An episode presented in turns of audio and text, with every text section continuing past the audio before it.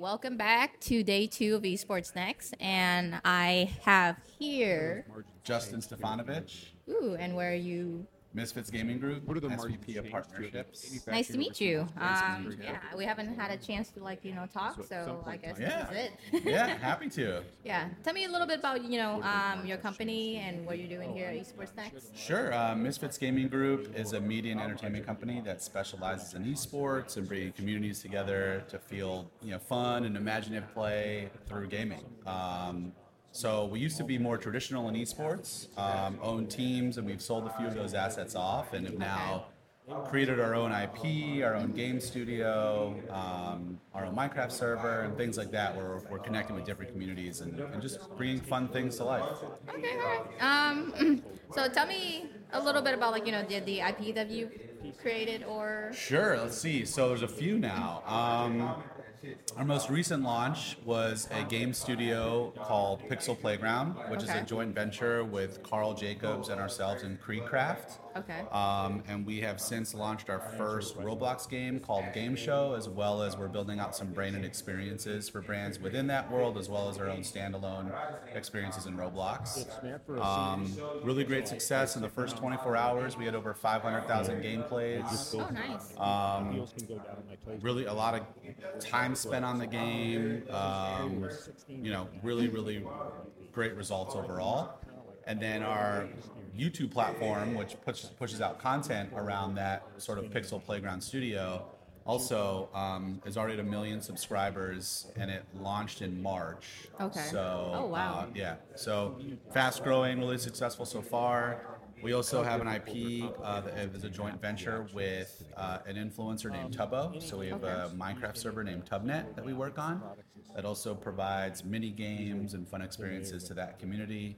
Um, that's also averaging around anywhere between 40 to 60,000 players monthly. Oh, nice. Um, so yeah, so far so good. We have a couple more things rolling out that'll be announced soon. Um, so yeah, we're really uh, really excited about the IP we've been able to develop and bring to light and, and have people enjoy it. So Okay.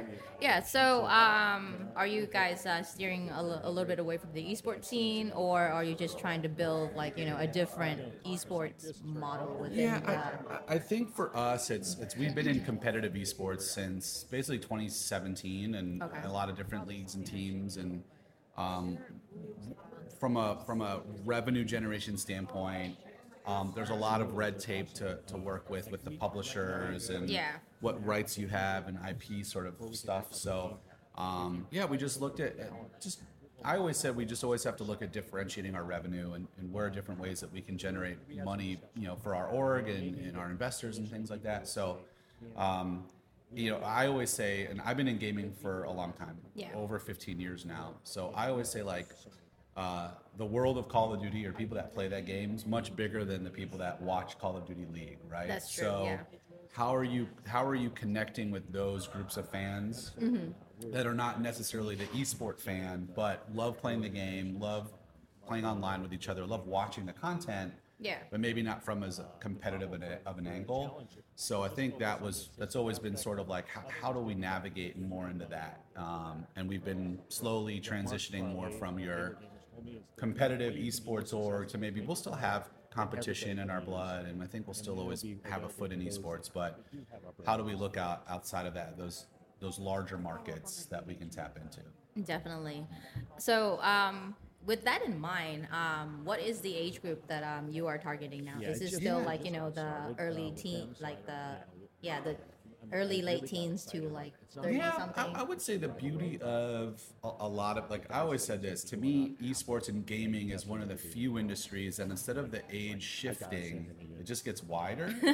so true. like like old like I'm 40, I still play video games, right? Yeah. There and and the same thing with like my daughter's now starting to play video games and she's going to be eight. So like we're not necessarily seeing like eight year olds just transition out or 40 year olds stop playing video games. So that that market's just getting wider. I think there's obviously a difference in like what games you play right? There's obviously a market for certain games when you're younger versus when you're older. Yeah. um, so yeah i mean i think we're just broadening that that demographic if you will where we now have IP and, and content and All right, things that stage that have, uh, are Mayor attractive or Donlin interested with Surf. with a I younger audience. nailed that one, Yeah. And then we also still have stuff that, you know, 27, 30 year olds are interested in, in watching and doing and interacting with too. over here. So, Good luck.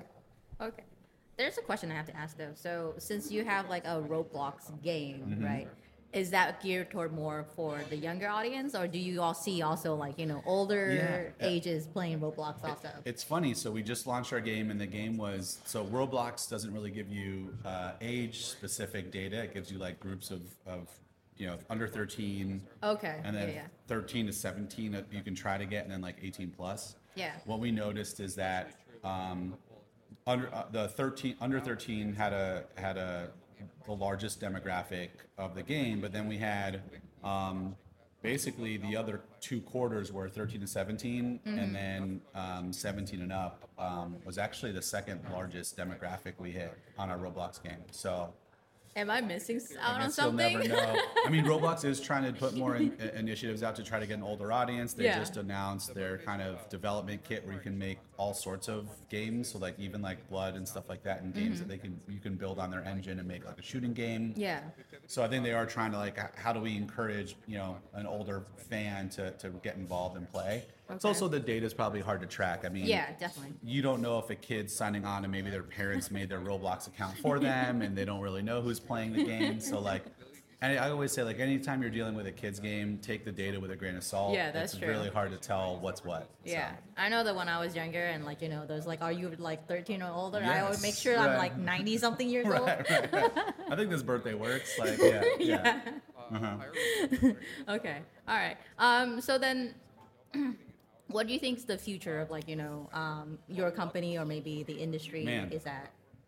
I mean, that's the question that like you know I- been I think- talking about all day. I think the so- one thing we're seeing that it's I think it's growing at, at a Mm-hmm. great at a good rate. I think there's a lot of interest in it still. Is it's it's having fans build on the platform that these game developers um, have made available. Yeah. Um, you look at platforms like Epic with Unreal and Minecraft, people building stuff, and Yes. Roblox, people are now building more stuff and even more stuff than before. Um, there's all sorts of, of those types of endeavors, and I, I think we'll start seeing. I mean, Epic's a great example. There's a lot of resources and community interest and brand interest in creating those unique experiences in Fortnite using Yeah. Unreal. So that's interesting. I don't know if that's going to revolutionize the future or anything, but I think that's interesting to keep an eye on. Mm-hmm. I think down the road, even further, if they can figure out a way to make the sensory issues with playing AR or VR for too long, like you, you've never Yeah. played one for a while, you're kind of like, you know, you Yeah. kind of feel dizzy. uh, I think if they can figure that part out, I think that's an interesting one. It- we'll see what happens with the Apple Pro Wear stuff. If there's Yeah, any yeah, yeah. kind of, you know, spatial AR component where you can si- kind of see your environment behind you, but not. I mean, Mm-hmm. and then um, and then off of that, like what happens with games that are like the Pokemon Go's of the world and stuff. Yeah. So I don't know. I mean. I think the beauty of, of our industry is things happen really fast, and you can Yes. something can pop up out of nowhere, and next thing you know, it's everyone wants to get behind it, and Yeah. then sometimes things move slow, and it takes them a while, and then eventually it becomes kind of normal in the market. So it's hard to guess gaming. It's a it's a hard field to figure out the future. That is true. Yeah. So one thing I think a lot of people agree within like you know the gaming or esport industry that like change is happening all the time. Right? Yeah. So like for a company like yours who's been in the game for so long, how do you uh, adjust? You know when change is happening so Yeah. I, I think fortunately for us, we have a really good team um, internally and, and our upper level team of management decision makers who are, I think, quick to try to, you know, they don't. I don't- think they make decisions too quickly. They want to see things how they're going to play out. But we're quick to adapt. I, I, you know, we're not stuck in our ways, which I think is really important for for gaming and esports. I think there's you know some esports orgs or that have been out there that are like, no, we're really going to double down in esports, and some of it's worked for some. And I think it's, it's, it hasn't worked for a lot more. I think it's it's hard to to kind of just stick to one thing. I think you have to, if, in any good company, I think you have to diversify your revenue and Yeah. kind of Using different lot things you can bring to the in terms of table. And um, you shouldn't yeah, I think that's important. Fortunately for us, we, like I said, we've been able to pivot quickly. So Yeah, that's great. Yeah, I mean, I think for any company to like survive for like a long time, you have to change, you have to adapt, right? Okay. All right. Thank you so much for being here with me today. Is there any last things you want to tell guide. the au- Something will audience today? state by state analysis. Man, I don't know. I guess keep your eyes peeled in a Talk to you about how much couple, money you raised maybe a couple days. We'll have a couple more announcements coming out Ooh, okay. from all right. Misfits Gaming. So some fun stuff to don't be announced soon. All right. That sounds so exciting. Thank you so much for being here today.